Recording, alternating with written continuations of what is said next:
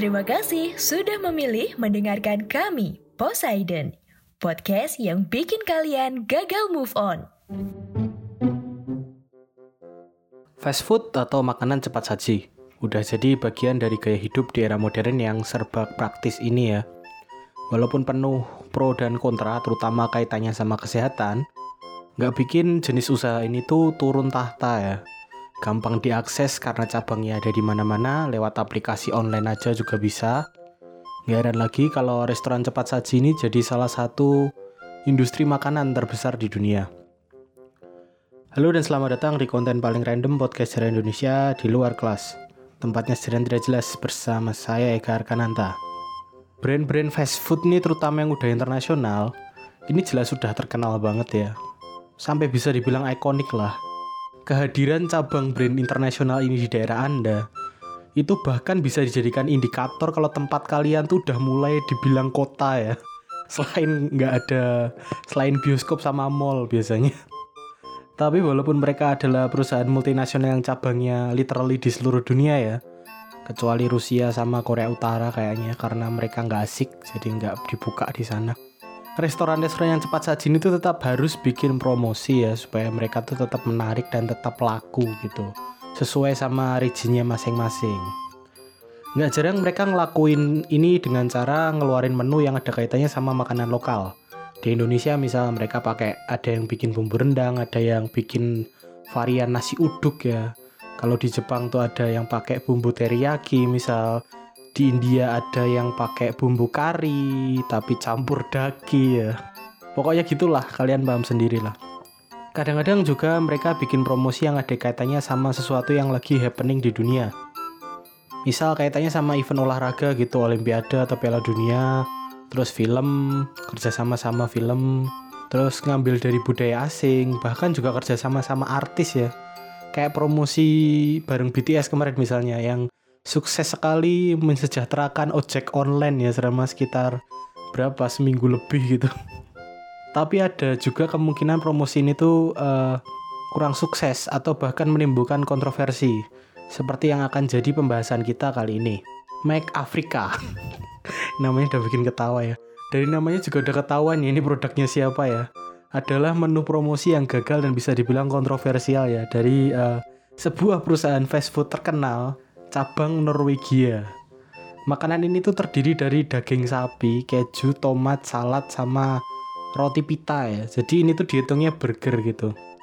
Menu ini tuh dijual dengan harga 2,8 euro per porsinya. Terus masalahnya di mana? Tidak ada yang masalah dong sama burger yang terinspirasi dari Afrika ini. Yang salah adalah timing peluncuran menu ini, yaitu di tahun 2002. Yang dinilai nggak nggak tepat banget ya, karena situasi di Afrika yang saat itu nggak sedang baik-baik saja. Apa yang ada di Afrika tahun 2002? Afrika kala itu sedang mengalami wabah kelaparan, salah satu wabah kelaparan yang terbesar yang pernah dialami sama benua ini ya. Di negara Malawi, Afrika Timur misalnya, terjadi kegagalan panen terbesar mereka sejak tahun 1949 karena kombinasi cuaca ekstrim yang menyebabkan kekeringan panjang yang terus bikin tanahnya tuh terlampau kering, kering banget gitu. Jadi waktu musim hujan datang, itu airnya nggak bisa nyerap semua dan akhirnya yang terjadi adalah banjir. Jadi habis kekeringan, banjir, otomatis tidak ada yang bisa ditanam. Hal ini bikin harga makanan di sana tuh naik sekitar 60% ya dan jelas nggak kebeli sama masyarakat Malawi yang mayoritas tuh masih hidupnya tuh di bawah garis kemiskinan gitu. Hal ini nggak cuma terjadi di Malawi, ini juga terjadi di Zimbabwe, Mozambik, Zambia, Lesotho, dan juga Swaziland. Dan beberapa negara-negara uh, di daerah selatan Afrika yang lainnya. Semuanya juga kena gagal panen gara-gara cuaca ekstrim tadi. Jumlah kasarnya tuh uh, ada sekitar 12-14 juta orang yang terdampak terancam kelaparan ini ya. Dan ini termasuk krisis humanitarian paling gede di tahun 2002. Sekarang mari kita bahas Norwegia, negara di mana menu Make Africa ini tuh diluncurkan ya. Norwegia ini adalah salah satu negara yang punya cadangan minyak dan gas alam terbesar di dunia ya. Dan jadi salah satu sumber pemasukan utama mereka. Pemerintah Norwegia juga terkenal banget ya. Mereka tuh efektif ya buat manfaatin pemasukan ini buat meningkatkan fasilitas fasilitas di negaranya. menjadikan masyarakat Norwegia ini adalah masyarakat yang memiliki standar hidup di atas rata-rata dunia. Jadi ironis banget kan ini. Salah satu negara terkaya di dunia ya yang masyarakatnya super makmur. Ini bikin menu makannya yang terinspirasi dari daerah yang sedang mengalami krisis humanitarian berupa wabah kelaparan. Alhasil menu ini tuh dikecam habis-habisan ya sama berbagai organisasi amal sama organisasi kemanusiaan. Baik di Norwegia maupun internasional ya. Selain dikecam ini, juga jadi sorotan media internasional karena timingnya dinilai sangat tidak sensitif ya. Serta kesannya tuh malah jadinya merendahkan gitu. Respon negatif orang-orang ini tentu saja tidak digubris sama perusahaan ini ya. Udah mahal kan mereka bikin promosi kayak gini kan mahal dan burger Make African itu tetap dijual sampai uh, sampai akhir promosinya yaitu September 2002. Tapi sebagai gantinya, perusahaan ini tuh memperbolehkan organisasi-organisasi amal ini buat nempatin kayak kotak donasi gitu di depan restoran-restoran mereka.